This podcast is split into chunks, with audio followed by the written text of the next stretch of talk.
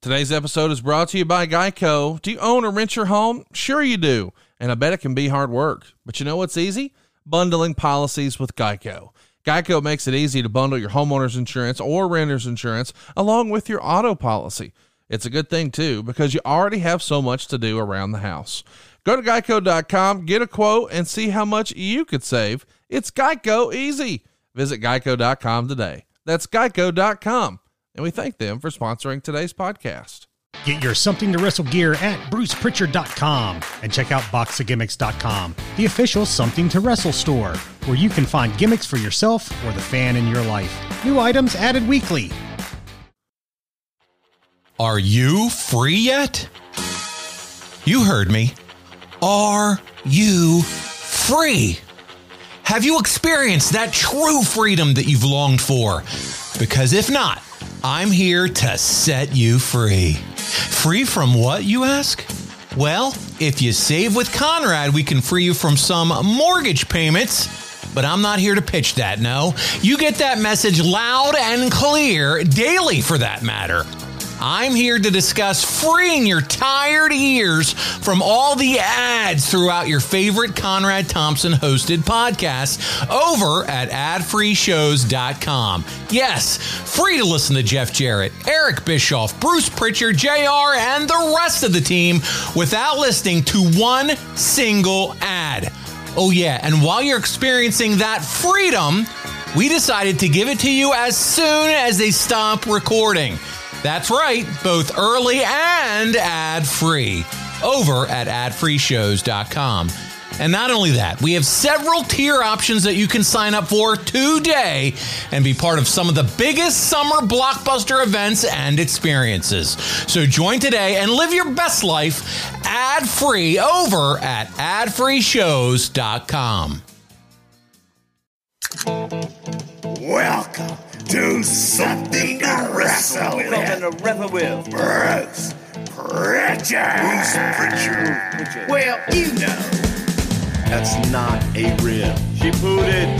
She pooted. Is that a rib? No, yeah, but me. There's no box of gimmicks. Rumor and innuendo. I don't deal in rumor and innuendo. And, and was he there? I was there. Say something I don't give a shit. I ain't scared. I ain't scared of shit. Fuck him. Fuck you, Bruce. I love you.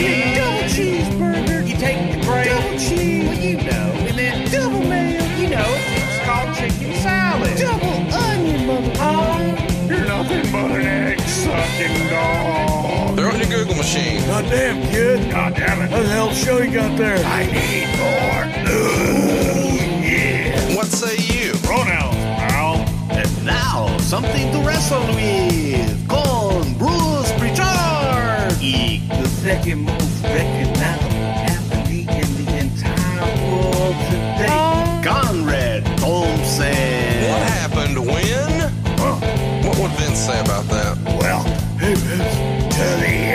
yeah. Gosh, your arms look good tonight. Yeah. They're so big. Yeah. Let's go. Bullshit. Welcome to Wrestle. Man. Roll tide on that. Welcome to something to wrestle with. Something to wrestle Something to wrestle with. Something to wrestle with. Bruce Prichard. Hey, hey, it's Conrad Thompson, and you're listening to Something to Wrestle with Bruce Prichard. Bruce, what's going on, man? How are you? I'm a grumpy sourpuss motherfucker in the morning with no shirt on and uh, uh, Gatorades and Diet Pepsis in front of me. That's what I am. How are you? What are you? Uh, well, I'm I'm fine, and I'm glad to be here. We're going to be talking about international incident from 1996. You know, I love 1996. It's one of my favorite years to talk about, and of course, we're going to be talking about it all today. Uh, I gave you two choices today, Bruce. I said, do you want to talk about Trish Stratus or do you want to talk about international incident? Because we have both on the schedule. I got notes for both. I'm ready to go. And you picked in your house. So Trish is still coming your way. Don't worry. We're Uh, going to, where else would I be, Conrad? I am in my house. exactly. Not in your house. Why did you pick? I'm curious. Why did you pick International Incident 96 instead of Trish? Is it just based on your availability today? Or are you really excited about this topic? It's more. It's it's more chosen on my grumpiness Okay. than than anything else because I really like Trish I see. and and I don't want to disservice Trish. Um, in your house in 1996, I'll disservice that. Well, that's hurtful. That's rude. Why? It just is. Hurts my feelings. Inside where it counts. Inside where it counts. Listen, let's get into it. This is How's Mama doing? Mama's great. Okay. How's your mama? Dead. Oh man, I was hoping she's going to make a big comeback. No, no. Deader than Kelsey's nuts. What was the finish on her? Platter and plate full of piss. Okay, I don't. I don't want to keep talking about your mom. International incident, 1996. The show is probably more notable for who doesn't appear, the Ultimate Warrior. Now we've covered that in the archives, but you and I haven't really spoken since uh, everyone was treated to Ultimate Warrior Week earlier this summer. Uh, they had a Dark Side of the Ring, and they had an A and E. Did you see the A and E biography on Ultimate Warrior that you guys did? No, didn't watch it. I'm not surprised. It's not like you got a lot of free time. Yeah, it's uh, in between my Leave It to Beaver reruns. I don't have a whole lot of time. I do want to mention this is such a fascinating time, 1996. 25 years ago, it feels like wrestling changed forever, really within just a couple of weeks. Stone Cold Steve Austin cuts his famous promo at King of the Ring. Austin 316 is born. The Warrior and the WWF relationship is going to come to an end. And oh, by the way, on the other channel, Scott Hall, Kevin Nash, and Hulk Hogan have formed the NWO. And that's all happening within a few weeks. This is a crazy time in the company, in the business, right?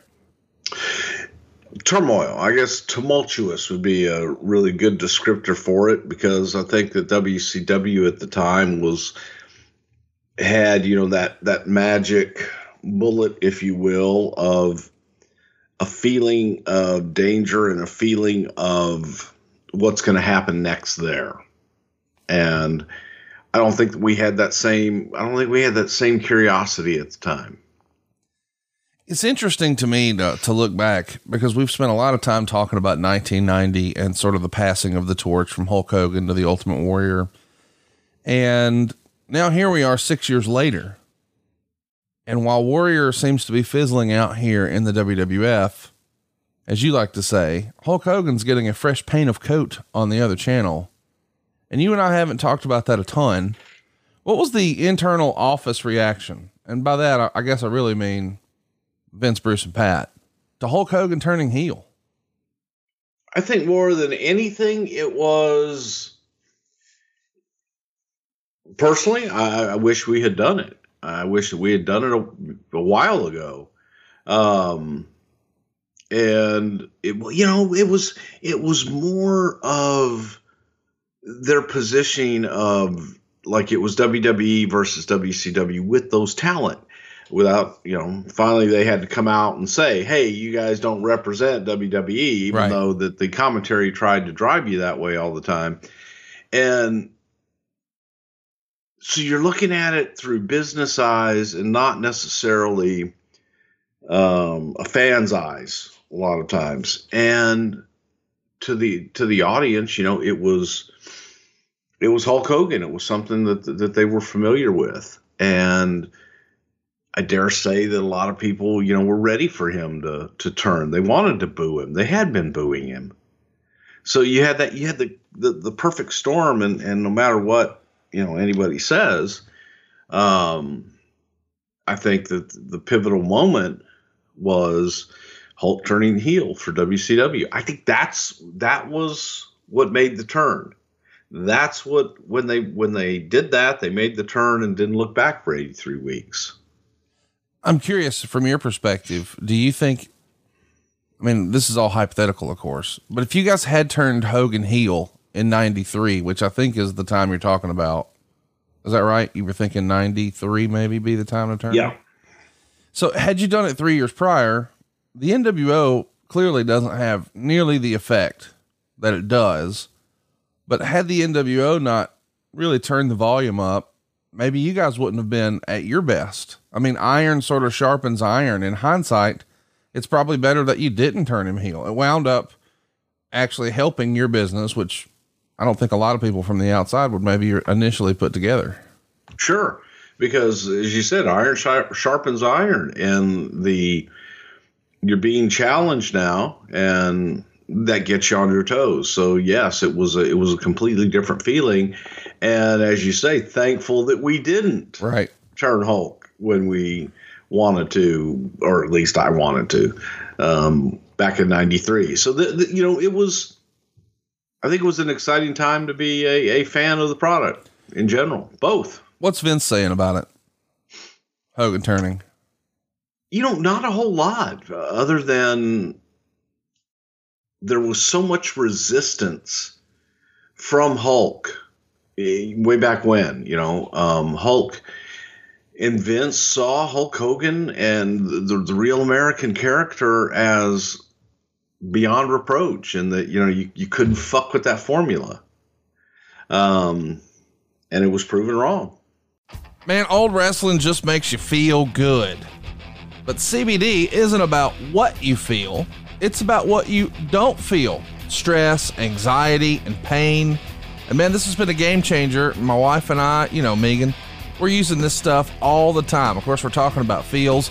In fact, before we clicked record today, Bruce bloop, hit that little dropper right under his tongue. It has been a game changer. If you've got any sort of joint pain or nervousness or sleeplessness, this is a solution without the harmful side effects.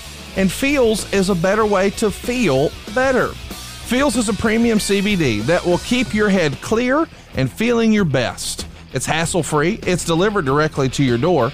And by the way, CBD is going to help you naturally reduce stress, anxiety, pain, sleeplessness with no hangover and no addiction.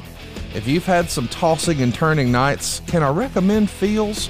You simply place a few drops of Feals under your tongue and you feel the difference within minutes.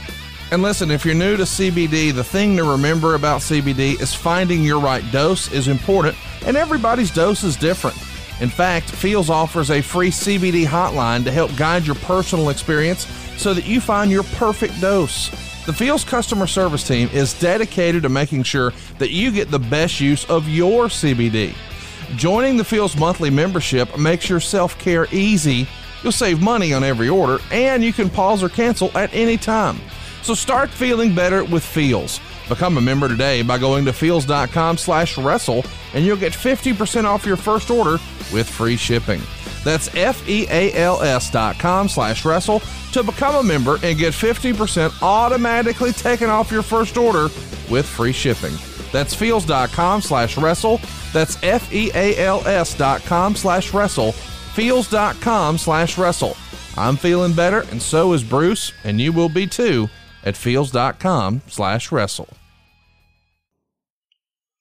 I'm just, uh, I don't know, the whole, the parallels that Warrior and Hogan's career sort of ran here. Is there a commentary on, on, hey, when things started to get stale for Hogan, he turned heel, and when things started to get rough for Warrior, he just went home? I mean, would Warrior as a heel have worked in a different time or place? Or is he one of those characters that could only be that crazy baby face? No, I think Warrior would have been a hell of a heel. Was backstage, and I think that you could take that and put that on camera and easily, easy, easy, easy to hate. It's so fascinating, you know, this what, like six week time period in 96. Let's just run through it again. Kurt Angle wins the gold medal with a broken freaking neck. The Austin 316 promo happens. Hulk Hogan turns heel. The Warriors leaving. That's all in a six week period. We're shaping professional wrestling for the next decade or decades here in just six weeks. Yeah, I just thought it was a bad month and a half. It's weird though. I mean, eh, with the benefit of hindsight, you know, uh, when these things are happening, it's probably hard to put them all together because you're just trying to get to another day. But when you look back, it's pretty remarkable all that happened in like what six weeks. Yeah, I mean, shit was happening in general, and I think that it was a it was a moment in time where there was so much adjusting and so many different things taking place that you really had to put your head down. You really had to focus on on your own business, and that, that's why, man, I can't tell you, with the exception of Bash at the Beach, I can't tell you um, what WCW did during that time on television on Nitro. I have no clue, other than you know guys showing up. Uh, we were worried about our business, and that's that's what I was focused on. So to have the time, to have the wherewithal, uh, I d- just didn't. And we were looking at what we were doing. We were hearing what they were doing from other people. And again, you know, it's like, oh my God, you know. Uh, Does Finkel monitor that? Fink did. Fink watched everything. Yeah. And he would. Yeah, Fink he- watched everything and let us know what was going on. when when you say he let you know, he just pops by the office, or does he type up a memo? He would do both. He would let us know. You know, he would either just give us a synopsis of what was going on, or he'd usually just stop in and let us know. You and uh, Vince never had their show maybe on a VHS, just playing in the background in the office, just so you could keep up. I probably did. I, Vince, I know, didn't. Uh, please. I don't know. He's ever turned his TV on. Well, it makes sense. And I guarantee you, he wouldn't have had WCW on in the background. Well, let's watch this Seinfeld together. Yeah. Yeah. Uh, so let's jump into it. The Raw taping after the King of the Ring really sets the stage for International Incident. Ahmed Johnson's going to make his first defense as Intercontinental Champion over Triple H, and Sunny is going to claim she's bringing in a superstar, who is uh, ultimately going to be Ron Simmons. And go ahead. Faarooq Asad. Yeah, sorry about that.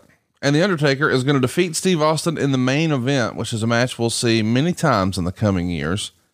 And I, I think as the story goes, as the legend goes, I guess at this point, once Austin cuts the Austin 316 promo, within a few days, JR is going to rip up his current contract and give him a new one on the spot, and we're off to the races. Did you know immediately after the Austin 316 promo we got something? Or was it is it more when you see all the the the fans with signs that say Austin 316 the next day? I think everybody, you know, that were fans of Austin, I think everybody saw Austin as that guy. Um, not the guy, but is a top, top guy. And especially when you were looking at nasty heels, um, Steve fit that bill. And and Steve came man came out of the shell with uh, you know, the Austin 316 says I just whipped your ass. Well, um it was it was done. I mean, a blind man could see it. Let's uh let's keep going here. At the Raw show, you guys are going to tape into the future, of course. This is the era where you do a live show and then tape the next week. And it includes a Warrior versus Owen Hart match, which comes to an end when Bulldog and Vader uh, come to help leave the the Warrior laying. It is curious. When did you feel like this whole Warrior thing is coming to a head? Did you know in advance of the ultimate impasse, I mean, or was it just right away? Like, buddy, this is like writing with my left hand. This ain't gonna work. You know, I got to tell you, uh, from the from WrestleMania on, I just didn't see how it was going to work. It, it didn't have, you know, it didn't have that panache of of of oh boy, you know, it's Warrior again, and and um, can't wait to see him. It's it's it was more of uh, oh god, the hell are we going to do with this again? So there was trepidation. There was, it just was it wasn't a mesh. It wasn't a good feeling. It wasn't like, you know, you can have people that are that are difficult to deal with, and you learn how to deal with them, and you'll deal with it because of the results. There were no results, and it was just difficult to deal with. Well, the idea behind International Incident, again, this is the ninth in your house. It's going to be a Canadian show uh, from Vancouver. And the thought was, well, let's have quote unquote Camp Cornette. So British Bulldog, Owen Hart, and Vader on one side. And so uh, you've got uh, the Canadian influence there with Owen Hart. And then across the ring, it'll be Ahmed Johnson, Shawn Michaels, and the Ultimate Warrior. How about that for an odd pairing? Yeah, a little bit, but it was it was basically taking uh, The top baby faces. Say your top baby faces, throw them in a clump, and let's go. Um, You, you know the the the other thing that was was really unique was doing a pay per view in Vancouver because Canada was was difficult at times to do business in how so? for uh, getting your trucks across the borders and and back and forth and uh, traveling going across the border. I, it's easier to get in Afghanistan than it is uh, Canada at times. Who wants who wants to go to Afghanistan? Who wants to go to Canada? Okay, well, you just alienated half the audience, but go ahead. I did not because they know I love Canada. It's a beautiful, beautiful country. um, and I really do because they, for so many reasons.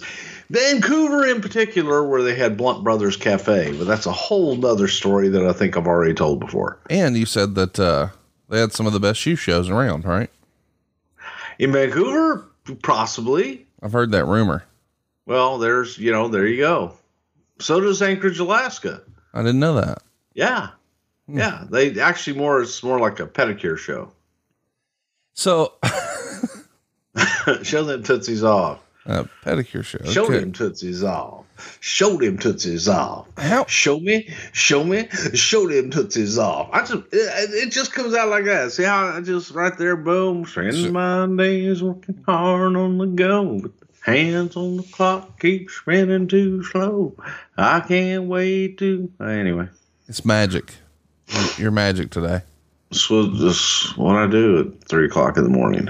Uh, we are recording very, very early just to uh, accommodate your schedule and, and get our show out on time. But let's talk about Canada in 96.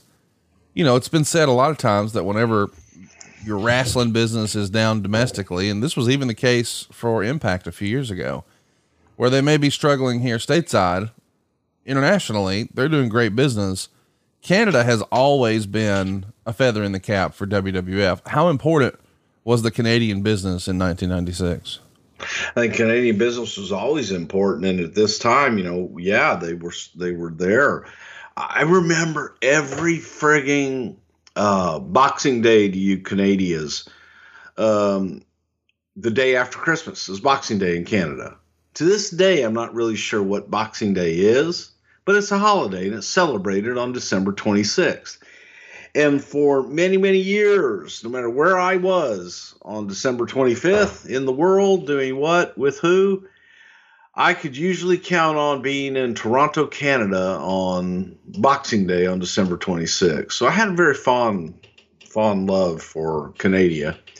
And Vancouver was absolutely, without a doubt, one of the most beautiful uh, beautiful cities in, in in all of Canada. I mean, I love Vancouver. It was fun. It just there was a clean crispness in the air um, in Vancouver. On the other side of the country, man, but it, it was. Uh, you think I'm bullshit, but Vancouver is fucking fabulous. talk to me a little bit about the ultimate warrior i know that we've we've covered this in long form it's in the archives at somethingtowrestle.com but i do want you to just briefly remind everybody what the situation is here with warrior missing some shows and how maybe he and vince didn't see eye to eye on all that Yeah, well, you know, th- this was during a time where Warrior, um, I believe this was a time where his father passed. that's right So we had Warrior booked all across the country in different live events, and he wasn't showing up, wasn't answering any phone calls. And when he finally did, he talked about, you know, his dad, whom he did not have a relationship with, or at least an estranged relationship at best. That he, you know, his dad was dying, and then his dad died, and uh, you know, I've, I've got empathy for that, and there's you you want to you want to believe him but there were too many other things that didn't add up like you know demanding that we we purchase a bunch of his comic books. And every month an astronomical amount of money and an astronomical uh, ask for the number of pieces that I don't think you know Superman uh, or Spider Man or any other comic book in the world was doing selling the kind of numbers that Warrior was demanding that we buy to sell. So it was there were ulterior motives, and I, and I think Jim may have overextended himself a little bit on the comic book side of things. Uh, it was a cool comic book. You mean it really you- was beautiful artwork. You mean financially, it was a dog, and he was trying to push it off on y'all? Well, it was his it was his project. And I think he saw that as soon as I get back on WWTV, I'm gonna sell millions of these things. Yeah, And that just wasn't the case with periodicals. yeah. So you know, he looked at it like, well, well, he's getting screwed because he should be selling all these comic books because he's the ultimate warrior. Audience felt different. By now, everyone has heard that real estate is hotter than ever. Homes are routinely selling for thousands of dollars above the listing price. But if you aren't looking to sell your home or buy another, you may have wondered how does today's hot market affect me? Today, your house is very likely worth more than ever before. And that means you have more equity than ever before. And that represents a real opportunity to change your life. Now's the perfect time to consolidate all of your credit cards. You see, the interest you pay on a credit card is not only at a very high rate, it's also not tax deductible. Families just like yours have saved five, six, seven, even $800 per month. And you can too at SaveWithConrad.com. Oh, and if you've been dreaming of remodeling your kitchen, master bathroom, maybe putting in a pool or even a home theater, this is your chance to turn your house into your dream home with no money out of pocket. So why not let my family get your family the best mortgage you've ever had at SaveWithConrad.com. First Family Mortgage, NMLS number 65084, equal housing lender. Oh, and did I mention no house payments for two months? At SaveWithConrad.com. So he no shows some shows uh, because his dad passed away and he needed to attend the funeral. And I think, and I'm not saying this to be cute, you and Vince maybe took issue with that, saying, wait a minute, you told us you hated your dad and had no relationship with him. How dare you take off to go to your dad's funeral? No, no one ever said that. The rub, if there was a rub there, was not communicating Okay. and not communicating until long after, where he wouldn't speak to anybody, wouldn't take anyone's phone call, and then afterwards, that was his excuse. And it's like, come on, all the things personally that have gone on in your life, and you have come to Vince about and different things, and and this, and then it all kind of came back to financial, and all came back to, well, you need to buy my uh, comic book. So, bye bye. Do you know, does Vince have a tell when you know just his demeanor? You've been around him enough where it's like, okay, he's out. He's done. He's finished. Because I, I, I have to believe at times Vince can be a patient man, but eventually that's enough. Yeah, but there's not a tell, man. You never really know. It just it's the same as uh He never lets you see him sell. He's not going to sell. no, never. So you've told Good us, times and bad. He's not gonna- He's not going to sell when it's good either. yeah, he never gets too high. He never gets too low. He's just even keel. Kind of like me. I'm easy like Sunday morning. Well, I've been too high. I've been too low. It's just kind of like to keep it slow. so you've told us before here on the show that your old school promoter mentality is if for whatever reason you can't deliver a match that you've promoted, the replacement has to be bigger. Well, literally, Sid is bigger. Sid is going to be the guy who gets the call, but he's also a guy who's been around the block with y'all before, and for whatever reason, it came to an end. Who else is discussed before you land on Sid? Is there another idea that could have been a fun what if? Wow. You know, when you, you go back and you look at the time and the timing of everything with WCW and Hogan and Nash and Hall, what have you, I, I don't know that there was a whole lot out there to choose from. So, you know, Sid was available and Sid was somebody that um, I think, you know, Sid is a lot like Luger in many respects, and that Sid had a hell of a career on potential a a look that people would kill for, Yeah.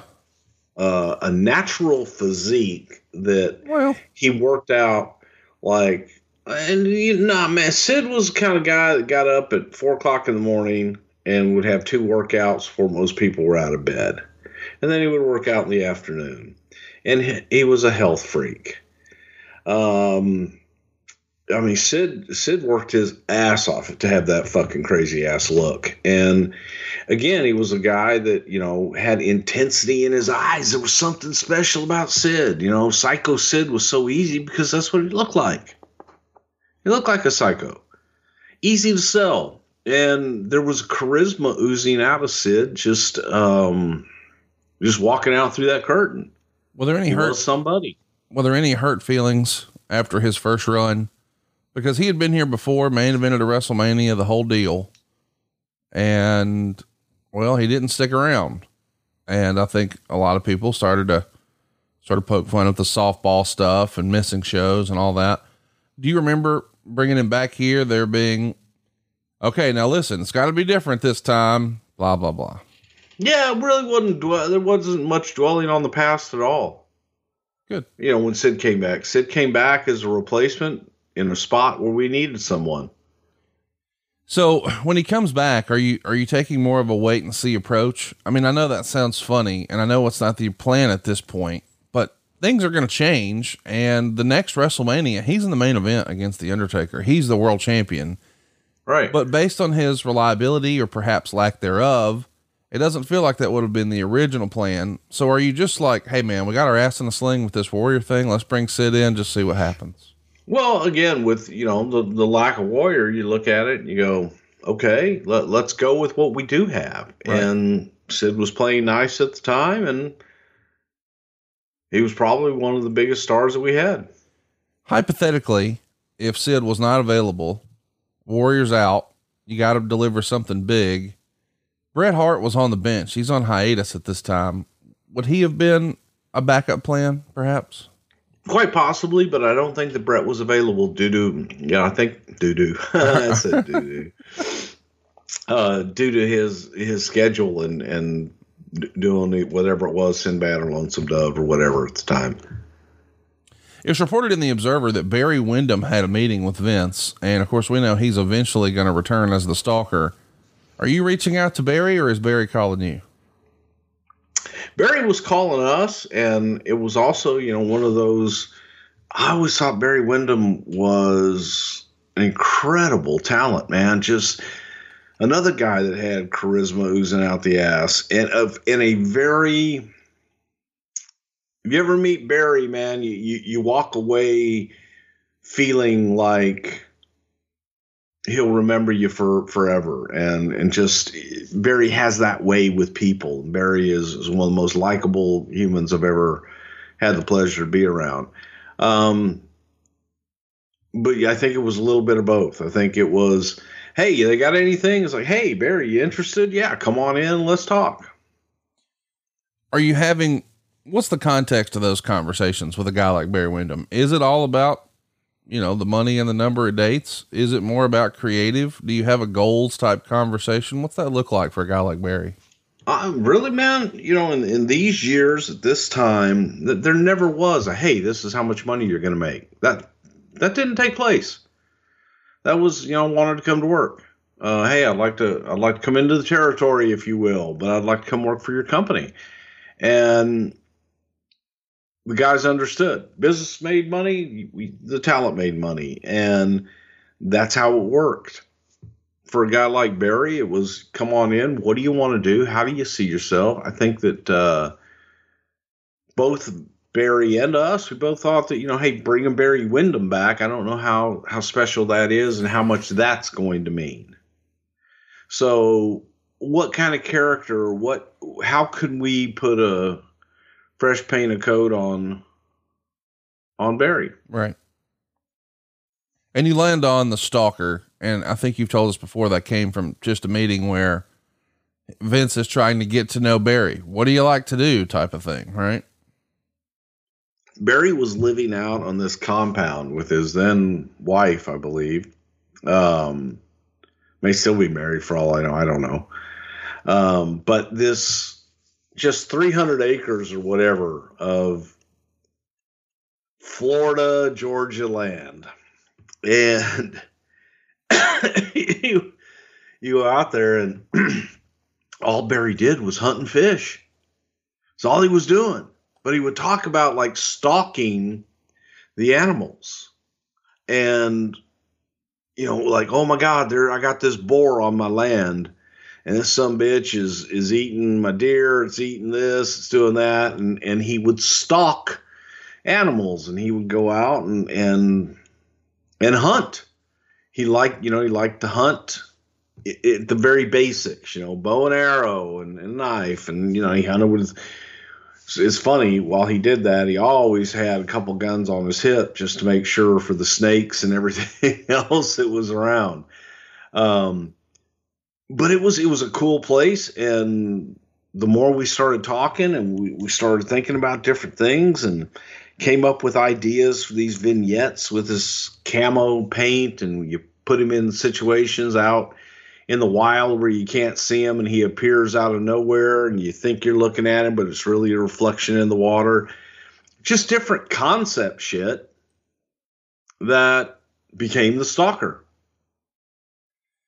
Let's uh let's talk about Sean Waltman. He's also going to have a meeting with Vince, and it's written in the uh, newsletters at the time that no decision was made about his future. But not too terribly long after this, he's going to wind up leaving and going to WCW why was it time for uh, Sean to go learn a new hold here?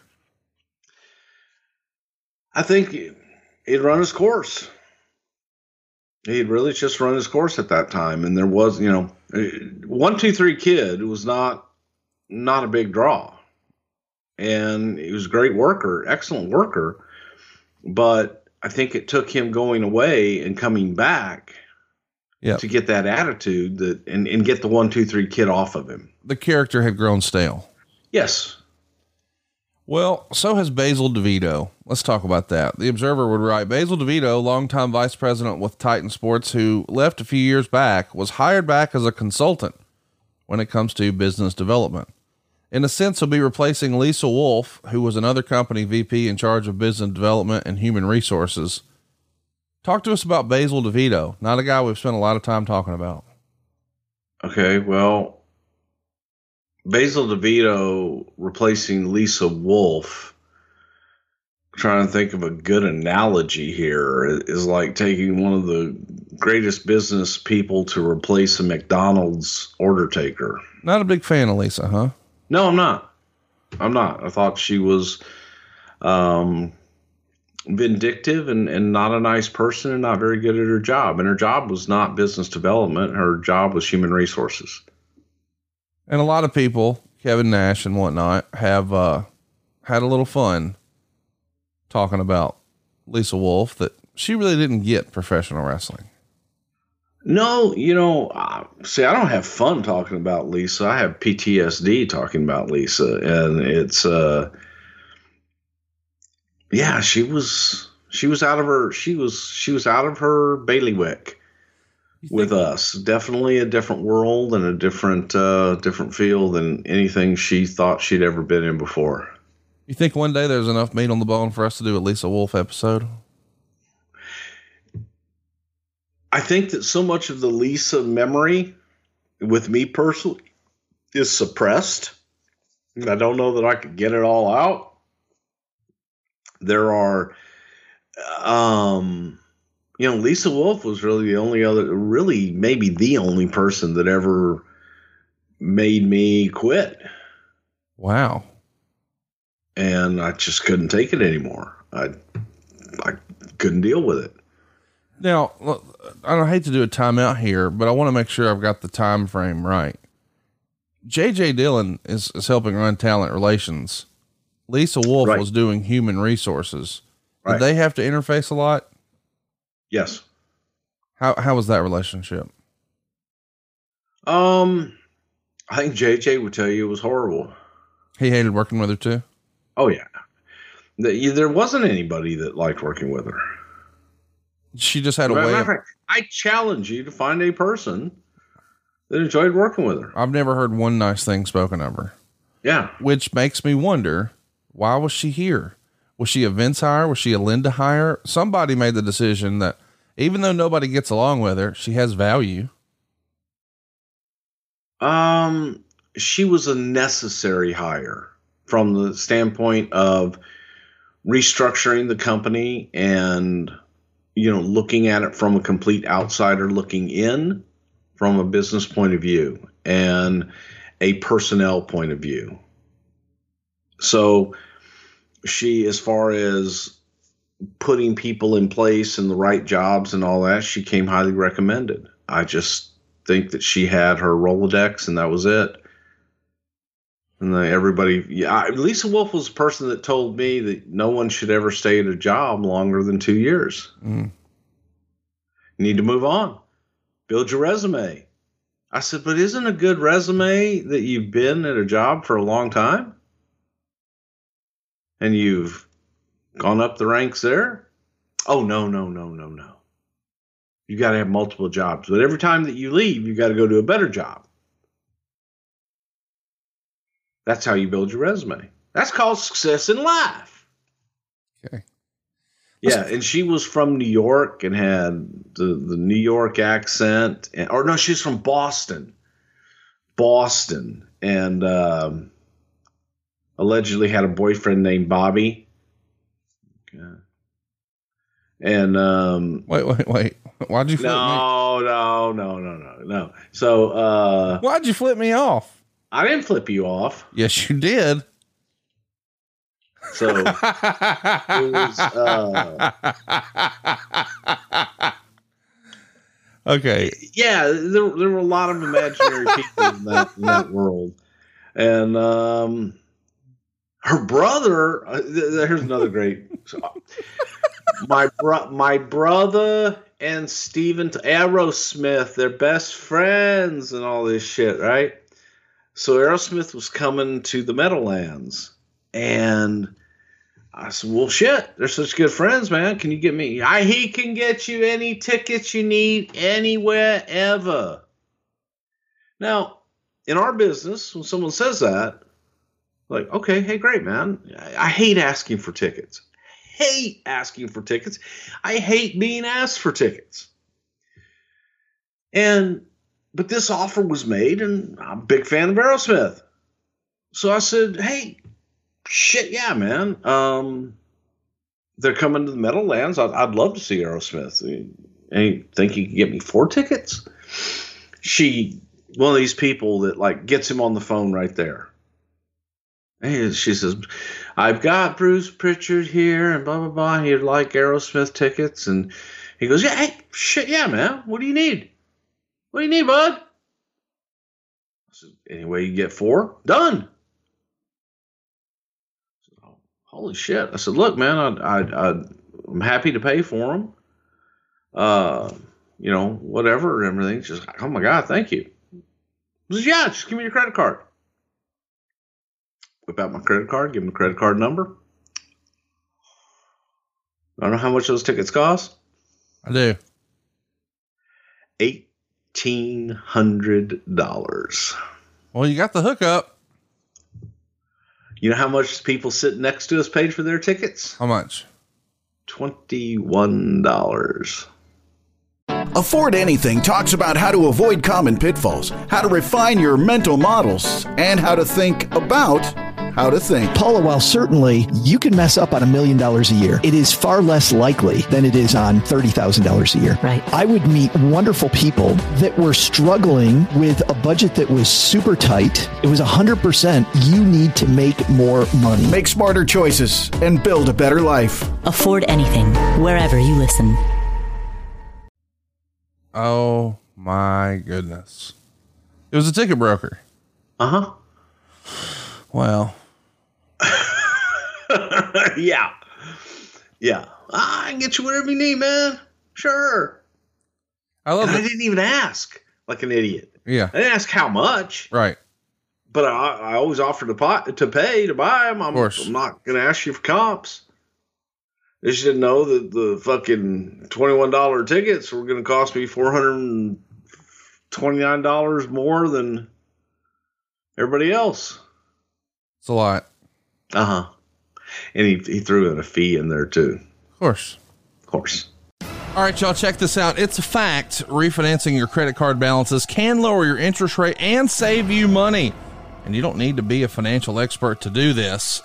Right now, you can get a credit card consolidation loan from my friends at Lightstream with a rate as low as 5.93% APR with auto pay and excellent credit. That's lower than the average credit card interest rate of over 19% APR. That means you could save thousands of dollars in interest. The rate is fixed, so it will never go up over the life of the loan. You can get a loan from $5,000 to $100,000 with no fees. Plus, you can even get your money in your bank account as soon as the day you apply. Lightstream believes that people with good credit deserve a better loan experience, and that's exactly what they deliver.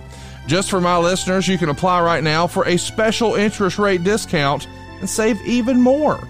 The only way to get this discount is to go to lightstream.com slash wrestle. That's L-I-G-H-T-S-T-R-E-A-M dot com slash wrestle. Subject to credit approval, rates range from 5.93% APR to 19.99% APR and includes a half a percent auto pay discount. Lowest rate requires excellent credit. Terms and conditions apply, and offers are subject to change without notice. Visit lightstream.com slash wrestle for more information. That's lightstream.com slash wrestle. That's lightstream.com slash wrestle. So let's talk about Basil DeVito. He's back. Uh, he left a few years prior. Why did he leave? Why is he coming back? Is Vince calling him? Is he calling back? And what can you tell us about Basil? It's a name we hear occasionally, but most of us don't really know much about him. Basil was, head of promotions uh, when I first started there. Um, I think Basil was from Indiana, or hell, he might be from up here. His dad owns a um, an oil delivery service.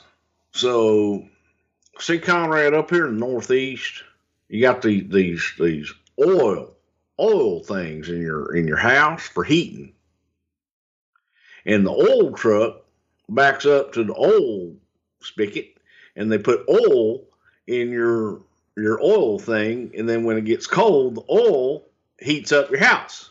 So you got oil heat. See down in down in, in the Alabama and Texas, we just turn on the goddamn heat and the air conditioner. Yep. Yeah, no, no, no, no, no, no. no. You gotta have propane, you gotta have oil. Oil. Oil. You know, like you put in your car. Got it. Yeah, Pennzoil. You gonna tell me about Basil, or are we just gonna keep doing this oil bit? so Basil had gone to help his dad with his oil business. Okay. And then uh he came back. Basil's a smart guy, man. Basil worked with NBA and uh loved horse racing. So he was he was involved with the folks with Kentucky Derby and Preakness and all that. Um was an avid fan of that, but also really loved to work with them on the promotion of it. So Basil came from uh, a lot of experience and was one of those people that all, that had a way with Vince that Vince trusted and and had proven very successful over the years. For many years, Basil and Bob Collins were a tag team. So he reaches out to Vince, or or you guys reach out to Basil? I don't really remember. Uh, I I don't remember. It was just like, hey, Basil's coming back, but he's he's going to come back and help us with some of our, you know, new business ventures, and we'll take it from there. See what see if he comes on full time. I don't even remember if Basil ever really did ever come back as a full time employee. I know he's been back many times to consult on a lot of different business ventures through the years, but. Um, is there something that we fans who are watching at home uh, maybe we saw on TV or we heard about or read about that you could sort of point to and say that was Basil. Basil did that, whatever it may be. As far as Basil, I think Basil may have been the one that uh, brought up the the three different locations. That that may have been Vince, but I know Basil ran Chicago and, and things of that nature. If you want to see Basil and Ed Cohen, two people that uh, were very interest, instrumental. If you go to the Wrestling Classic on Peacock and, Yep. and check out the Wrestling Classic. Basil and Ed Cohen are the ones that are holding the fishbowl for the guys to draw their names in the Wrestling Classic tournament. That's cool. Yeah, Basil's a big tall one, Ed Cohen's a short one with the mustache. but um, you know, Bob Bob Collins was more of a promoter. Bob Collins was more of Ringling Brothers and, and things like that. So you know, Bob did the the bus. Bob did the the blimp. Basil, um, Basil was more along the lines of strategic things, where to run, and let's have this press conference at the Harley Davidson Cafe. Let's, you know, the, those kind of uh, Lawrence Taylor workouts, Yeah. shit like that. Got it. That was that was Basil DeVito's thinking and type of promotion. What about Mark Henry? And this is the era where he's going to be sponsored by the WWF and his Olympic run. How does he come on your radar? And, and would that have been a Basil initiative, perhaps? No, that was a that was a uh, dunking championship initiative. Terry Todd, who was Mark Henry's manager and mentor, great guy. Uh, Terry was a writer and a power lifter. Austin, Texas, University of Texas. God bless Texas. Um, Terry had done an article for SI about Andre the Giant many years before that and had become friendly with Vince. So from time to time, if Mark Henry, Mark Henry, if uh, Terry Todd would come across talent he thought would be good for the business, he'd call Vince and get him in touch. And that's what he did with Mark Henry, saying, "Look, this kid's going to the Olympics. He's got a ton of personality. Check him out on this NBA dunk challenge." And there was Mark Henry dunking a basketball. So he had a lot of charisma and athleticism. It'd be crazy to think too that both Mark Henry and Kurt Angle are both competing in those 96 Olympics. And here they are, WWE Hall of Famers. Yeah. It's reported in the Observer, quote, McMahon is making an effort to sign a lot of the key guys to five year deals as he apparently wants to avoid more Hall and Nash situations. Do you remember there being a paradigm shift to that regard? Like, hey, wait a minute now. We've invested all this time, effort, energy, and cash in building these characters, and then they're taking what we've built and using it against us. We need to lock these guys up. Yeah, it was. And the conundrum there was how do you guarantee any kind of money beyond the whatever $25 for TV that we had guaranteed in there? And it, it caused everybody to take a whole brand new look at the business and the way that we've run the business traditionally for so many years that all right you, you got to time up for a longer period of time. And in order to do that you, you need to give them something you know more substantial when you're hearing all these rumors about what WCW is doing and allegedly giving to everybody. Uh, you mentioned earlier sometimes travel to Canada could be difficult. Do you remember your travel for this show? Anything stick out? God, I don't know. Unless it was, yeah, I have no idea. Unless, unless this was the Blunt Brothers Cafe, I don't think. I think the Blunt Brothers Cafe came a little bit later. All right, Bruce, we're finally here. It's time to get to the pay per view. Uh, General Motors Place. Did I tell you what's coming my way here shortly? What's coming your way, Bruce? Some some homemade cinnamelt things. What is a cinnamelt? Uh, McDonald's used to have them. little like little bites of cinnamon. Uh, like they're basically like a little round donut hole type thing of a cinnamon roll. Okay. with gooey, yummy cinnamon sugar and shit and icing on top of it. And you're eating that for breakfast. I will be if they bring it into me. What do you think if Vince were here and saw you eating cinnamon swirlies for breakfast? What would he say? He would say, God damn, I'm proud of you, pal. Okay. What are you having for breakfast? I, I won't be having breakfast today. I'm, I'm recording a podcast with you and then one with Jeff Jarrett. Oh, well, you can eat. I'm going to eat during this. I'm going to, I'm going to pretend, I'm going to make you pretend like you're doing Ric Flair. So I was just going to say this is the Ric Flair show all of a sudden, which maybe is one of the funniest moments in my entire podcast run here, where he's talking. We're having a conversation about some sort of uh, headlock on hunger type campaign where we're feeding hungry people, and he's just eating kimchi into the microphone. It's tremendous. Well, where'd you want him to eat it? I don't know, downstairs before we got on the air. and I'm like, Ric, they can hear you. No, they can't. No, the mic's not picking that up. It's fine. Okay. Well, I'll make sure you hear me. Oh yeah, I'm looking forward Okay. to it. I wish we were recording video of this because we, we would see a shirtless, cinnamon covered Bruce Prichard momentarily. Drinking his fourth Gatorade of the last two hours. Yeah. Do you want to tell everybody what you got going on? Uh, I got poopies going on. It's Yeah. like runny poopies, and it's not very pleasant. And I'm, a, a lot this morning, apparently. huh? It's a lot this morning, apparently. Yeah. Yeah. was up all night, all morning, and you're fucking calling me and beeping me and doodly doo doo doo doo doo doo doodly doo doo doo doo doo I- doo. hey, hey. And I can't answer it because I'm I'm indisposed. I don't want to hear that. You said this past week, I can't record on Saturday. I got out of town guests, but we could do Sunday night. Okay. Crickets. I get a call Monday. Hey, let's do tomorrow morning. Tomorrow morning, I got crickets. double crossed. And then you said, I'll be done at the end of the day. I'll be ready at five. Six thirty, I just say, Hey, this ain't looking so good, huh? Then you say, We'll do it tomorrow morning. And then yesterday morning, you just sleep. And now this morning, I didn't sleep long. you, you said, Listen, I'm sorry. This is my fault. I'll be ready tomorrow morning at seven. I did. I slept. I slept my ass off because I thought somebody was going to wake me up early, and they didn't. Well, I So called, I called some of 182 times. Huh? I, I called 182 times because you won't respond to text messages. You got your ringer off, but the phone will ring and wake your big ass up. And now here you are spiking the ball on me saying, Oh yeah, my wife's in there making me, uh, cinna sticks, buns, cinnamon rolls, stick, roll, melts, swirly holes. It's more like a melty thing. It's like the the the center of a cinnamon roll in every bite. You're pretty excited about this. Ah, I love cinnamon. Cinnamon's my favorite. All right, guys, by now you know that Bruce and I absolutely love our dogs.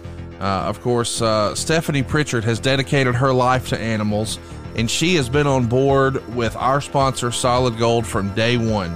Before we have any sort of pet sponsors here on the show, Mrs. Prichard is going to vet it. She's going to do all kinds of research, and what she come up with, it turns out Solid Gold's the real deal. Now, you've been hearing us talk about these guys for a long time, specifically Sissy McGill. She was the founder, she's a trailblazer in the space. She created a holistic pet food company here in America back in 74, way before it was cool. And her original recipe, dog flakes, I think that's like a Hundenflocken in German. Anyway, it's now provided an awesome and quality and, and great nutritional health for over 20 generations of dogs.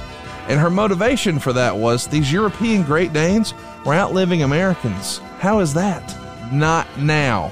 No more. Sissy McGill drew a line in the sand and said, We're going to build a nutritional platform that's inspired by our founding belief that high quality food is the best way to impact our pets' mind, body, and spirit. It really has been a game changer. We are big believers in solid gold. We've noticed the difference in our dogs, Ginger and Baby, here at the house. We wouldn't dare feed our dogs anything else. You have to try this. If you really care about your dog and you want to understand how to best serve them, you should start with this. 80% of the immune system is influenced by the gut. So if you're feeding your dogs the right stuff, it's going to help them better combat environmental allergies. They're going to have a better quality of life. And they're our best friend, right? Don't they deserve the best? Solid Gold is the best and has been for like 45 years. Check this out. They have a recipe for any dog or cat's dietary needs, including healthy whole grain, grain free options, wet food, supplements like sea meal, and of course, everybody's favorite 100% human grade bone broth for dogs. Buddy, you put a capful of that in your food, they're going nuts. They love it. Uh, Bruce's dogs actually know what the sound of the cap sounds like and they get all fired up. Solid gold foods are just different because they cleanse the digestive system with whole superfoods, they balance with living probiotics, and they fuel with omega 3 and 6 fatty acids, supporting gut health and nourishing your pet both inside and out. And right now, to save 30% on solid gold products, you can go to solidgoldpet.com slash wrestle. That's solidgoldpet.com slash wrestle to save 30% on select solid gold products. Remember, it's solidgoldpet.com slash wrestle. I'm telling you, if you love your dog, you got to get them solid gold. They're going to love it. They're going to have a better quality of life for your best friend.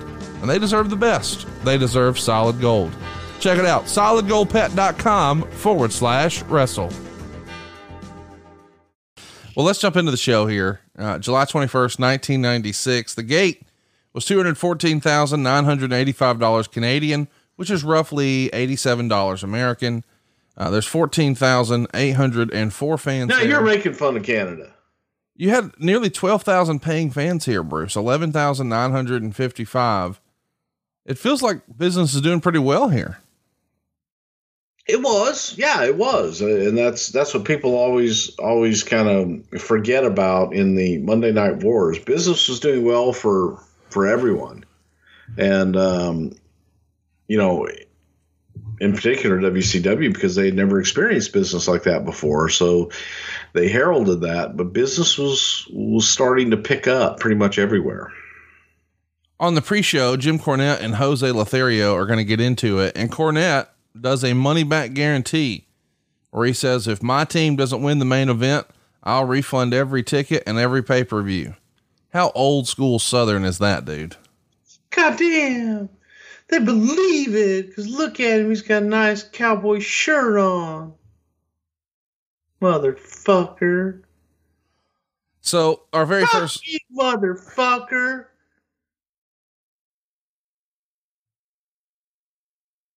Was the last time you talked to Jim? It's been a while since he started hating me. You think y'all will ever be friends again?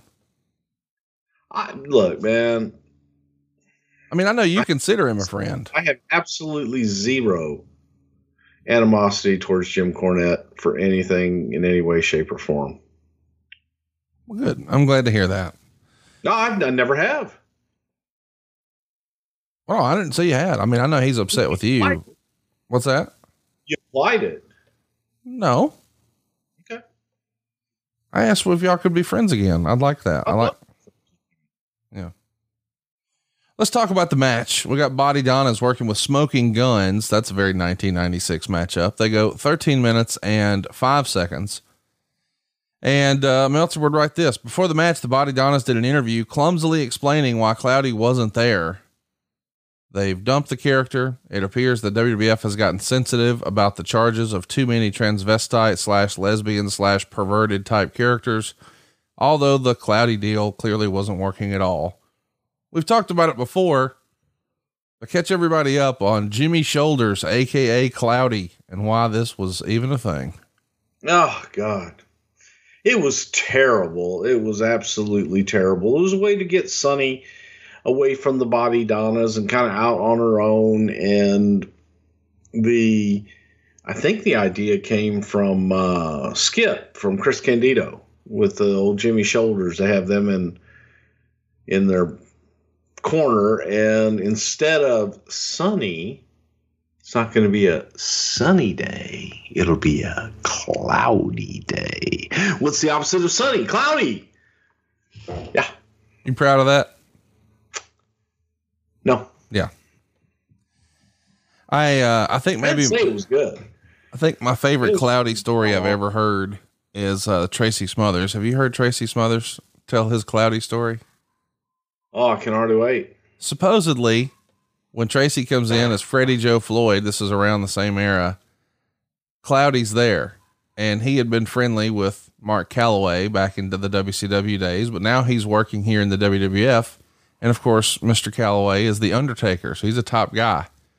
So Tracy's hanging around, and Mr. Calaway sees the cloudy persona and makes some sort of comment to his circle of friends at the time in that group. Man, some people will do anything for a job around here, won't they? And supposedly, Tracy said, I know, man, you've been dead for six years, right? Which is just a great cloudy line.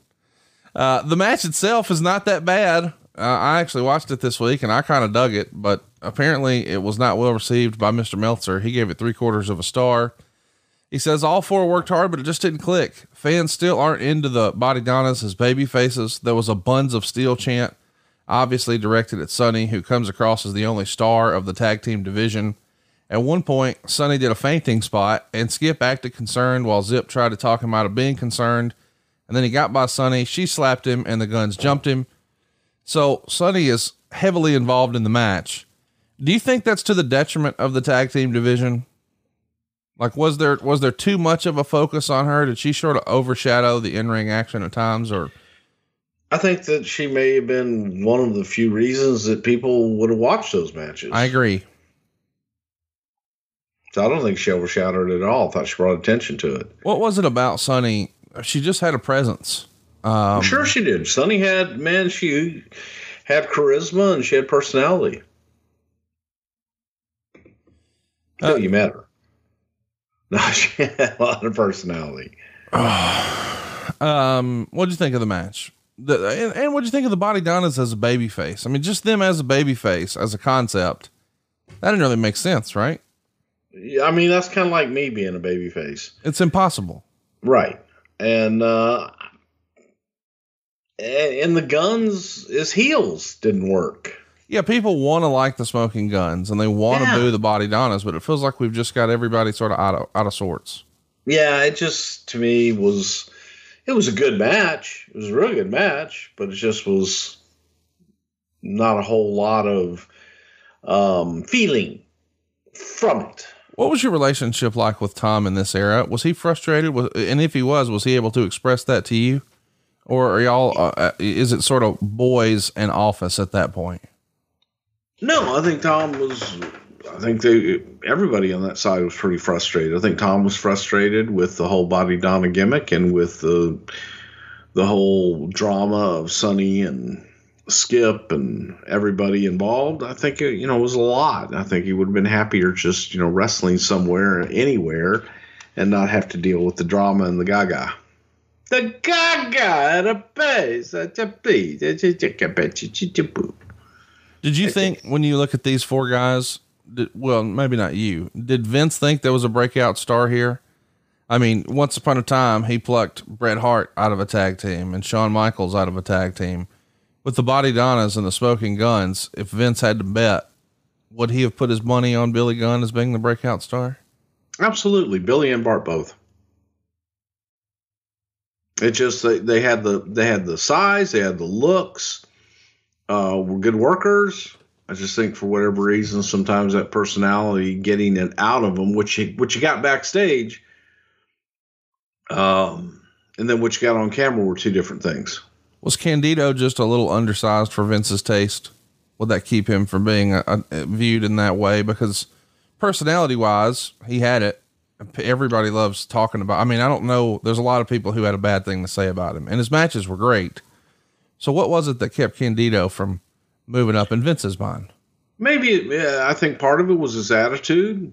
Chris Okay. always had a chip on his shoulder, and um, you know he wasn't the biggest guy in the world, but he it was had had to. Um, I don't want to say he argued about everything, but kind of always had a comment and a, a better way to do it. Um, I got in you. his mind that was very. I think Chris would have been great in the '60s. Chris would have been a top guy in the '60s. How so? That was the era that he loved. That was the era and the style that that he truly loved. And he could have he could have fit in that era, being that wrestling heel. He would he would have been great in the '60s and '70s. Next up is supposed to be Mankind versus Jake Roberts, but supposedly Roberts goes AWOL and no shows. Uh, what do you remember about what's going on here? Because Jake eventually does return, but he's just not here for this show. Did he have trouble getting across? I believe that Jake was uh, not welcome in Canada at the time. Got it. Did you not know that when you booked it and you found out after the fact? No, it was there. You work on paperwork. Uh, what the fuck's it called? A minister's permit. And for people to get in that sometimes may have trouble getting in, and I just don't think that everything got done in time. Got it. It was supposed to be done on time, but NMLS number 65084, equal housing lender. Woo! With the real estate market being so hot, you have more equity than ever before. Use that equity to consolidate all of your credit card debt and get the cash you need to turn your house into your dream home at savewithconrad.com. Who's uh whose lap would that fall on? Is that a JJ Dillon thing? Yeah, that's a combination of a few different. You've got you've got the folks in Stamford, then you've got the folks in Canada, and then you were at the mercy of the government of the government of Canada. So next up, instead of getting uh and man, that could have been fun when you think about it. Mankind versus Jake Roberts. We get Mankind versus Henry Godwinn. They go just un- pretty close. they go just under seven minutes. Uh, Mankind at one point took the mats from the floor and gave Godwinn a uh, neck breaker, and later he took a slam off the apron and splats on the concrete floor. The finish would see Godwinn try the slop drop, but Mankind's going to hold on to the ropes and then quickly use the mandible claw, and that's all she wrote. Star and a quarter. Obviously, not the level of matches Foley's going to go on to have in his uh, pay per view career, but this is a, a last minute sort of thrown together match, but it still showcases what Foley can do, right? Yeah, I think that at this time in, in his career, I think Mankind was showing everybody that he was a player. You know, he wasn't Cactus Jack Foley and he wasn't, you know, just doing crazy shit. It was, man, there was some psychology there and some nice perverted twistedness to the mankind character that people could identify with. And he was coming into his own. I think you could put Mick up against anybody at this time, and Mick would have shined and made his opponent look a thousand times better as well. Let's uh, talk about the next match. It's Steve Austin and Marc Mero. This is a rematch from King of the Ring. Marco. Marrow. They're going to go 10 minutes. That's And I always think when you say Marco to me, uh, you want me to answer back. I do. You just want me to answer in general. Uh, yeah, just any response. I might Any- actually post a screen grab of mine in your text conversation because it's just me texting you over and over and over with no reply. That's not. Yeah, but okay, that's not fair. Because like today, it's it's uh okay, it is a whole page. but but but it's it's they're all in a row. That's not fair. I mean, I could give you a I could text you a bunch of uh uh I'm up, called no answer, tried Skype and phone. Come on, baby. Wakey wakey, eggs and bakey. Well, Jesus Christ, man, you set the time, you set the day, and then you no show Did I? over and over and over. I got shit to do, man. I'm sorry. But I mean, you're excited about your goddamn cinnamon melts and your little poo poos and your Gatorades. Yeah. Can we talk about Marc Mero? I thought I was. They're really pushing the uh, accident from King of the Ring where Mero kicked Austin in the mouth. That's where, of course, where he had those uh, stitches. Oh, Bruce is getting his delivery. What? Ooh, look at that, Amber. I'm on I'm on TV on on radio. They can't see you. He can see you, but they can't hear you. So if you want to say hi, I could only be the only one to hear you. That's not true. Conrad can hear me. I can hear you just fine. Yeah. Hi, Conrad. Hey, Amber. Okay, baby, go. Okay, have fun. Um, You're really eating on the show now. This is where we are. We're eating on the show. well, what the hell? What was that? You can't tell.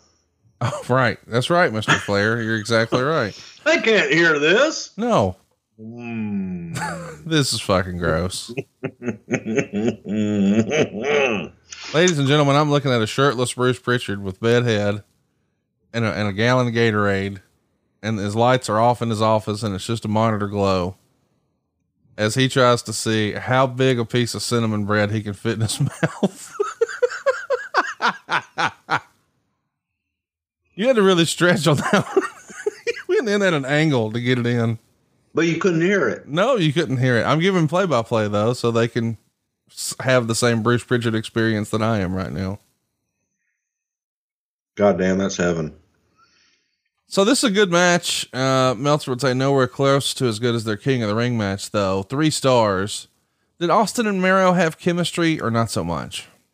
No, they didn't. Steve didn't like working with Mark. Uh, Mark wasn't really good, and um, you know, Mark gets a bad rap, and I think that Mark mistakes sometimes his talent in the ring, which Johnny B. Badd character was over, and he played very well.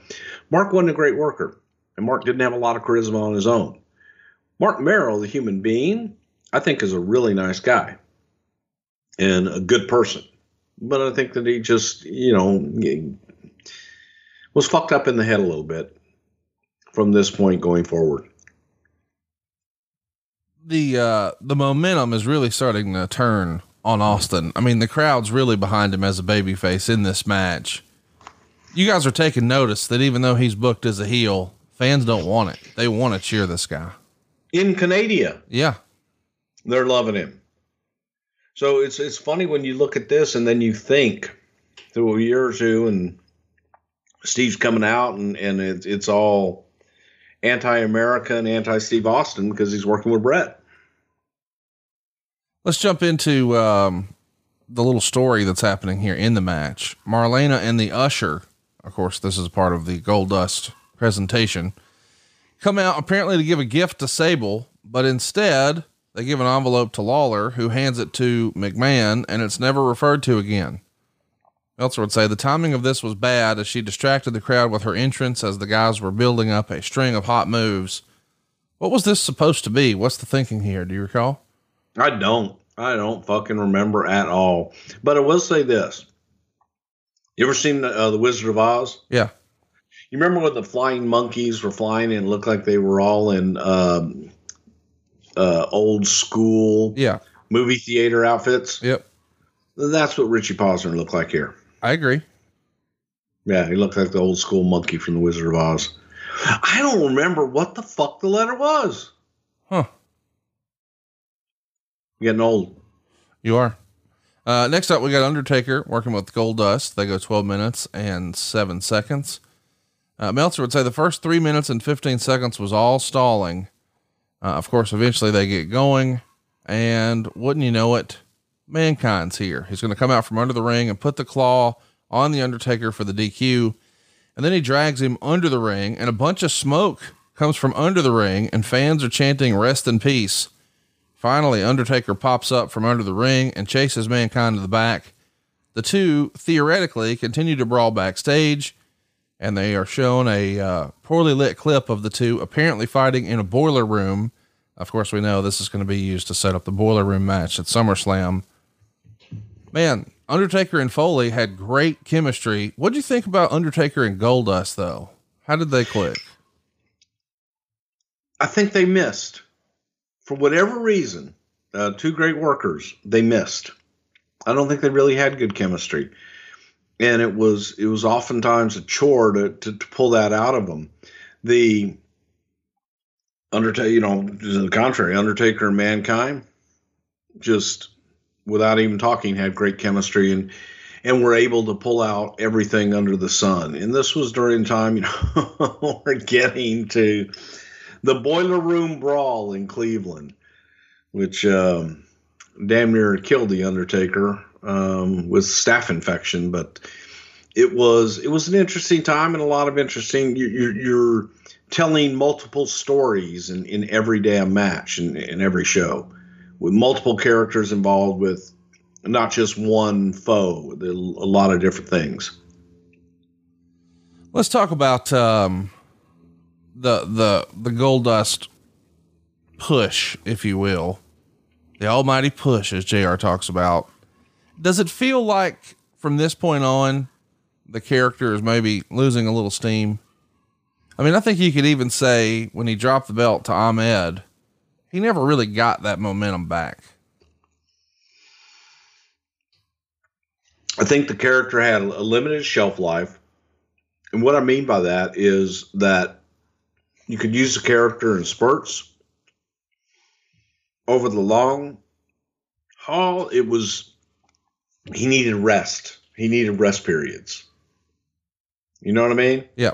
To continue that controversial type of character for too long, you you have to have built-in breaks. And he had been on as Goldust, the androgynous and very controversial. I think that there was such a a yearning, especially on Dustin's part. What's next? What do we do next? You know, and I think the answer should have been this is hindsight. Uh, the answer should have been go away, learn a new hold, and come back. Whether, you know, it was for us or somebody, but give that character a rest. I think that that really would have helped the longevity of the Goldust character as it was. You know, growing up, cereal was one of the best parts of being a kid, but eventually, man, we all grow out of it. We realize it's full of sugar and junk we shouldn't be eating, and now, well, breakfast just isn't fun anymore. Until Magic Spoon. Man, I gotta tell you, this has been a game changer in my household. Uh, for a long time, it felt like the girls just didn't want to eat breakfast at all. Man, they're racing to have Magic Spoon every morning, and Dad's pouring a bowl with them. And if you've been trying to cut down on carbs or sugar or unhealthy foods, you're thinking, well, this ain't gonna work for me. Ah, listen to this zero grams of sugar. That's right, Magic Spoon has zero grams of sugar. Magic Spoon also has 13 to 14 grams of protein. Magic Spoon also only has 4 net grams of carbs in each serving. It sounds too good to be true, but Magic Spoon is only 140 calories a serving. It's keto friendly, it's gluten free, it's grain free, it's soy free, it's low carb, it's GMO free. But, buddy, it is full of flavor. Check this out. You can even build your own box. They've got these available flavors where you can build your own custom bundle. You got cocoa, you got fruity, you got frosted, you got peanut butter, you got blueberry, you got cinnamon. Man, this is like a game changer at my house. We've tried them all. I think the kids now are on board with dad. They're starting to mix the peanut butter and the cocoa. It tastes like a peanut butter cup. It's tremendous and it's not bad for you. It tastes great and it's good for? Magic Spoon really is magic. I don't know how they're doing it, but you got to try it for yourself. Go to magicspoon.com forward slash wrestle and grab a custom bundle of cereal and try it today. And be sure to use our promo code WRESTLE at checkout and save yourself $5 off your order. And Magic Spoon is so confident in their product, it's backed by a 100% happiness guarantee. So if you don't like it for any reason, they'll refund your money, no questions asked. Remember, get your next delicious bowl of guilt-free cereal at magicspoon.com slash wrestle and use the code WRESTLE to save $5 off. Thank you, Magic Spoon, for sponsoring this episode and a badass breakfast. It's magicspoon.com forward slash wrestle. Now it's time for a main event. We got Vader, Davey Boy, and Owen Hart on one side. Of course, Jim Cornette is their manager. Uh, how did uh, Owen and Davey like working with Vader? Owen drove Vader nuts, How so? ribbing him. Oh, I love that. You got Do you remember stories? the slammies where Owen accidentally uh, dumped the whole tray of food on Vader? Yes. Yeah. And Vader just held that against Owen forever. And Owen loved it. But Owen loved to fuck with Leon. He loved to, to rib him and, and just, you know, God, was it Owen did that? Might have been, I don't even know who did it, whether it was Owen or Davey Boy. Somebody cut Vader's uh, laces on his boots. so Leon was lacing up his boots, and he just saw well they're unlaced, and he gets up and he gets them all the way to the top, and they're just yeah maybe a half inch short on each side. So there's no way he could tie tie his boots up and everything. Would have to unlace shit like that. I don't think Leon was ever used to, you know, Leon was always the big dog in the dressing room and, ooh, I'm Big Van Vader and, and all this bullshit. That Leon had that intimidation factor. And there was no intimidation factor Right. when Leon came here. So, and Leon would sell. So oh, Owen loved when people sold. But overall, I think they got along pretty good. I don't think Owen and, and Davey were crazy about working with, with Leon because sometimes you would touch him and then you'd get Vadered. On the other side, it's Shawn Michaels, Ahmed Johnson, and Psycho Sid. Boy, I'm curious to hear what Shawn thought of uh, his tag team partners here, Ahmed Johnson and Psycho Sid. How did they get along? They got along fine. Uh, You know, Shawn and Sid got along real well. And Shawn, you know, had, had used Sid as his bodyguard. And um, the, one of the just, I don't want to say funny, cute, different things was before the WrestleMania 11 press conference. There, we were in the back, and there was Sid basically dressing Shawn and tying Shawn's tie for him and getting him, you know, getting his hair put everywhere just right. And it was just here's this giant monster of a man. And he's tying Shawn's tie and getting everything just right. It was kind of funny, but but they got along, they got along good. They had they had a good relationship. What about Ahmed? Ahmed, um, I think everyone saw the potential in Ahmed, and I think that Shawn saw the potential in Ahmed definitely. But it was, you know, Ahmed was his own man, and, and pretty much as hard as he would try, it still didn't necessarily click with with anybody really. What do you think of the match? You know, this feels like a, a rather thrown together main event. Just here's our top baby faces and here's three of our top heels. What do you think of the chemistry and the way they pulled it off? Actually, I thought they pulled it off well. Oh, it was a damn good match. Um, you you look at the guys involved, and you better have a damn good match out of it. I'm going to leave Ahmed out of that equation, but I, probably better than it deserved to be based based on who was in it and kind of the hodgepodgeness of, of putting it all together. What do you remember about the uh, the fan who tried to hop the rail and he even makes it all the way to the ring apron before security gets him? In these situations, it's live TV. Stupid. Yeah. Stupid, stupid, stupid. It's, you know, people forget, first of all, it's a show. Yeah. Um, would you go, you know, run up in the middle of Garth Brooks concert Or a show on Broadway or something like that. or a show on Broadway or, or whatever? The other thing about it is they also forget that they're jumping in on highly trained and skilled athletes that train to a lot of them, you know, train to hurt people. Yeah. are, you know, so I, I just, I've never understood that. Uh, I think it's just really, really bad. I've never seen one that, uh, has, has been good for the person doing the jumping.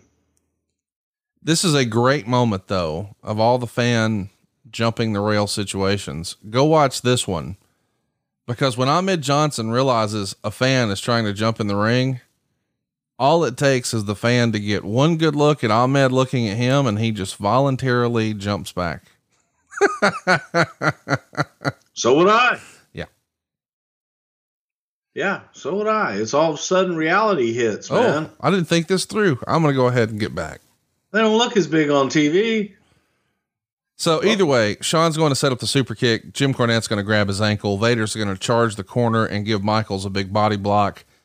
Hits him with a Vader bomb, and that's the pin. After the match, Sid is going to power bomb Owen Hart and Davey Boy Smith, and then uh, he goes to power bomb Vader, but of course Smith and Hart pull Vader out of the ring. Michaels then does the uh, running tope over the top on Vader. It gets three and three quarter stars in the Observer, and now we're all set. We're going to have Vader challenging for the world title at SummerSlam. What could have been, man? Could have been a hell of a finish to the year for Vader, huh? Okay. You don't think so? If the original plan had happened and it's SummerSlam and then it's Survivor Series and then it's Royal Rumble, Vader is WWF champ, that would have been cool, man. Yeah, I just don't think that the WWE audience bought Vader. Just really don't think they bought him. Why why did y'all drop the ball with why did you Oh, drop we the didn't ball? drop the ball. What does that mean? He was a monster in WCW. How could they do it and you couldn't? because we didn't have the same guy that was in WCW. We had a guy that got beaten up by flip flop. We got a guy that had come in and had lost all of his self confidence. We had a guy that came in grossly overweight. We didn't have the same guy. You got to get hot about it. Attitude wise, look wise, weight wise, ability wise. We didn't drop the ball for shit. We're not the ones that kept, you know, saying, "Hey, gosh, man, you here, eat some more." Did you um did you know of any issues that Shawn and Vader had at this point, or do they not really come out until SummerSlam? No, not really at this point. At this point, I think everybody was still pretty high on on Leon and hoping to get, you know, to get that out of him and put him in a position to do it. But once he was put in that position and wasn't able to keep up, well, that's when you realize, uh oh, I got something other than what I thought I had. In hindsight, how much better was this match because the Ultimate Warrior wasn't in it and Sid was? I mean, a six man Well, tag. definitely longer. yeah, 24 minutes. My goodness. No way you could do a Warrior match in 24 minutes. Yeah, no, it was it was definitely definitely longer, and I just think every participant in that match probably felt better having Sid in there. Um, there's a couple of ugly looking suplexes here that Ahmed's going to throw on Owen. Was there any heat or concern about Ahmed as far as him being quote unquote dangerous in the ring? Him and Owen really traded some unpleasant moments together. You know, I think that with Owen, I wouldn't be surprised at all if Owen called it to look that way. Okay. You know what I mean? I think that Owen was the kind of guy. Owen always loved to paint his own pictures, and Owen always loved to be different and do these unique things that other people didn't do. Where you would look like, oh, it made him stand out. That was one of the things that was so special about Owen, and how he worked. How about some good news? If dreams of vacations and enjoying the fun of life are turning back into reality for you, don't let concerns over financial setbacks keep you from saying yes. Credit Karma is going to help you keep your financial goals in check so you won't have to sit on pause on a good time ahead. Credit Karma's game changing technology shows you tailored offers for credit cards and personal loans that you're more likely to be approved for, so you can apply with more confidence. Who wants more confidence? They use your credit and other financial information to show you custom recommendations, whether you're looking for cash back, travel rewards, or to consolidate debt. Credit Karma can help you find the offers that fit your goals. With a selection of options and approval odds, you have the power to make informed decisions. Credit Karma. Apply with confidence. Go to creditkarma.com slash podcast to learn more and find offers tailored just for you. That's creditkarma.com slash podcast, or you can see your offers on the Credit Karma app. Apply with confidence today. Go to creditkarma.com slash podcast or use the Credit Karma app. That's creditkarma.com slash podcast. So the show overall gets a mixed bag, according to the uh, readers of the Wrestling Observer. It got 38.7% thumbs up, 31.9% thumbs in the middle, and 29.4% thumbs down.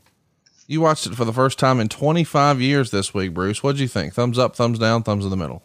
I thought thumbs up. It was a good show. Was it a great show? No, wasn't a great show, but it was a good show. And I think that overall, you know, told the stories and and took some unfortunate situations and made the best out of them. But at the end of it, you, you felt good and you had a good two hour show. This to me felt like No Way Out would a few years later. It's sort of the lame duck show to bridge the gap between Royal Rumble and WrestleMania because it feels like so much of this show was really designed just to set up SummerSlam, right? That was the whole reason for the show. You know, you, you got committed into these monthly pay per views. And so, yeah, it was one set up the next one. The uh, show is down in buy rate compared to Beware of Dog. You went from a 0.45 to a 0.37. Do you think the Warrior coming off the card hurt the buy rate? Is it more uh, of an indicator that WCW is just a hotter product? Or are fans not really going to buy a six man main event as a heated issue?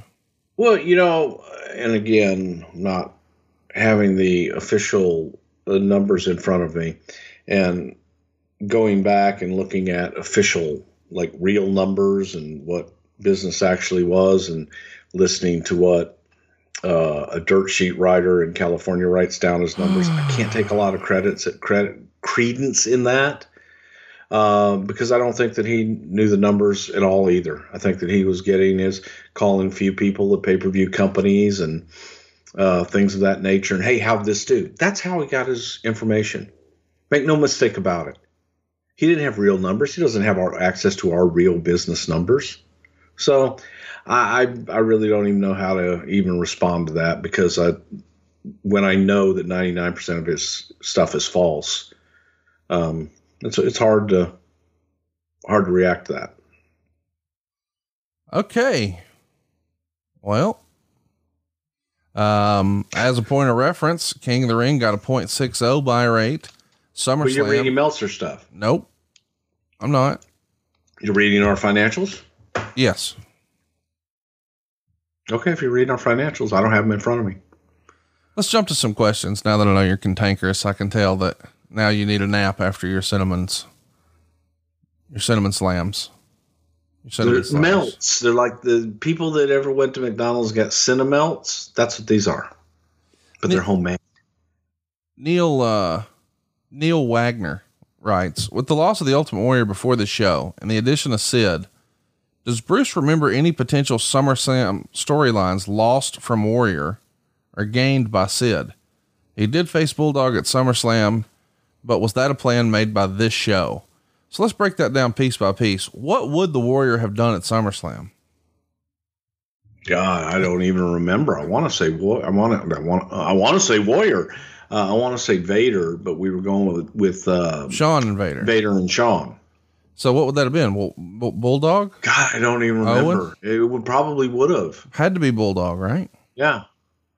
It, w- it would have either been Bulldog or Owen. Well, it, it feels like the Owen Ahmed thing was a, was a thing, and and Bulldog did wind up wrestling Sid at SummerSlam, so perhaps that was it. But Yeah, that that may have been it.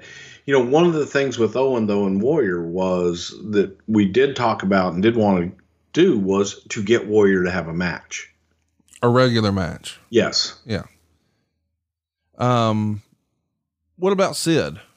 When Sid comes back on the scene, obviously he's viewed as an upgrade uh, w- within the office, uh, but fan wise, opponent wise, matchup wise, what matches are you excited about for Sid? Of course, we know he's going to wind up working with Shawn towards the end of the year and become world champ. But that wasn't the original spot. That was supposed to be Vader's spot. Sid's rise here is just right place, right time, right? It really and truly is. It was filling a void and Sid coming in and I think doing what Sid does. You know, Sid comes in and Sid will get over, man. People believe in this crazy bastard. Great look, great intensity, and they believed. Instagram a wrestling historian wants to know would the main event have played out the same way if Ultimate Warrior had stayed? Meaning, would the heels have gone over? Would Vader have still pinned Shawn? Probably. Because that was the story. That was where we were going. That was the big story to come out of everything. Sangravasi says, I would like to know did Vince promise Sid a title run to fill in for Warrior? We know four months later he's the champ at Survivor Series. Absolutely not. Uh, Colby wants to know what was the process for naming each in your house show? Did you have a single meeting to plan out several themes in a row, or do you plan each show individually? What's that look like? No, they're individually. Usually at this time, they were based on Location. story and whatever we were doing at the time. Uh, GJ Refill says previously you said there was a point where Austin and Sable looked at each other and there seemed to be chemistry, professionally, not romantically, just in that brief look. Is this the event where it happened? I, th- I think there's a couple of times where you've remarked, but wh- why don't you think that ever became a thing on camera? Not saying Uh, real life. Steve, I- Steve didn't feel it, man. Steve did not feel um, it- it- working with Sable at that time. He thinks would have brought him down. You're splitting the spotlight there because Sable was over. Oh yeah. and Steve was over like Rover. So you you split that spotlight, and now it's less of a focus on Steve. Well, we're going to be focused on Trish Stratus next week. That's going to bring this week's episode to a close. In Your House 9 International Incident. We'll be back next week to talk all things Trish, and then we'll wrap up the month of July with Are you ready for this, Bruce? Ask Bruce anything. What? I, I love those. Don't ask me shit. Okay. Sick of your questions. In August, we're going to cover some interesting stuff. Uh, we're going to cover SummerSlam 06. We're also going to cover uh, Faarooq uh, and his run through the company. Uh, we're even going to take a look at an old Monday Night Raw, which will be a lot of fun. And I'm going to make you sit through Hog Wild 1996. I know you're excited. The hell is about that? Exactly. It's the Sturgis Motorcycle Rally with wrestling Why?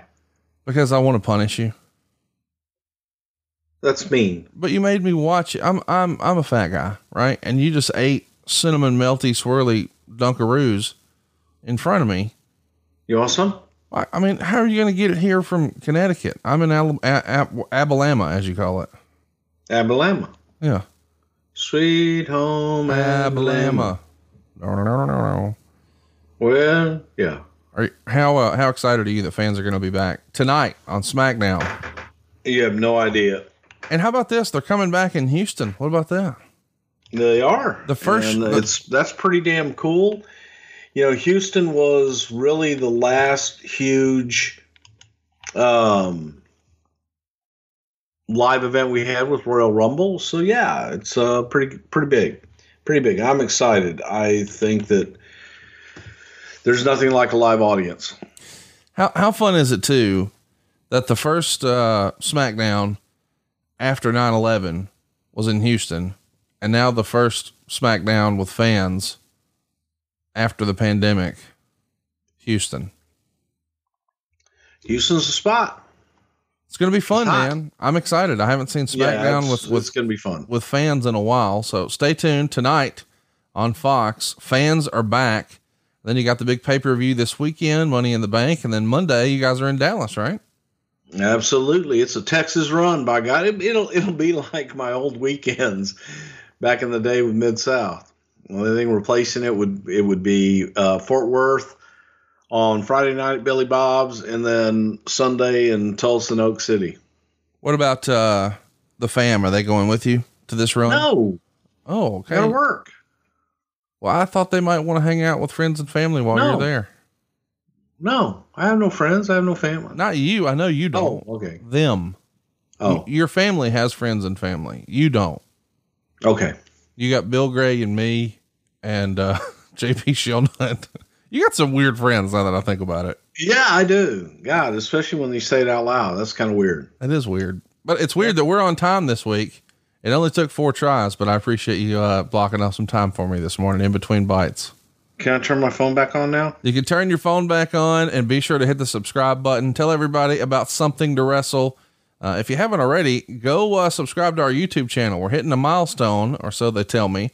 Uh, Steve Kaufman's doing a great job over there. So if you're trying to introduce the show to a friend of yours, maybe the best way to do it is through YouTube. You can see clips there. And of course, you get all of our shows early and ad free over at adfreeshows.com. And we'll be back next week to talk about Trish Stratus. Easy for me to say. Uh, until next week, he is at Bruce Prichard. I am at Hey Hey It's Conrad, and we hope you watch SmackDown tonight with fans. Come on, get you some of that. We'll see you next week right here on Something to Wrestle with Bruce Prichard. Love you all. Rock on. Is that your new thing? You're going to say love you all?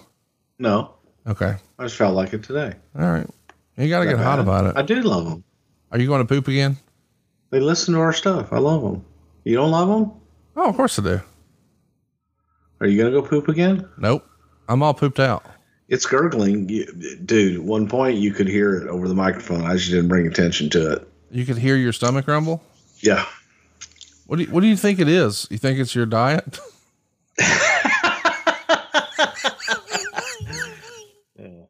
See you next week, oh, guys. Bye. John brings his skewed sense of humor. Jeff brings tips to cut strokes off your next round. Together, it's those weekend golf guys. They'll pay a lot of money to PXG and Titleist and Callaway and on and on and on, right? How many yards do you think you're going to pick up with that extra driver? I think I can get an extra 5 to 10. What if I give you 15 to 20? you pay me more. Jeff Smith teaches on the sliding scale. Those Weekend Golf Guys, the podcast, part of the Believe Network. Just search B L E A V on YouTube or wherever you listen.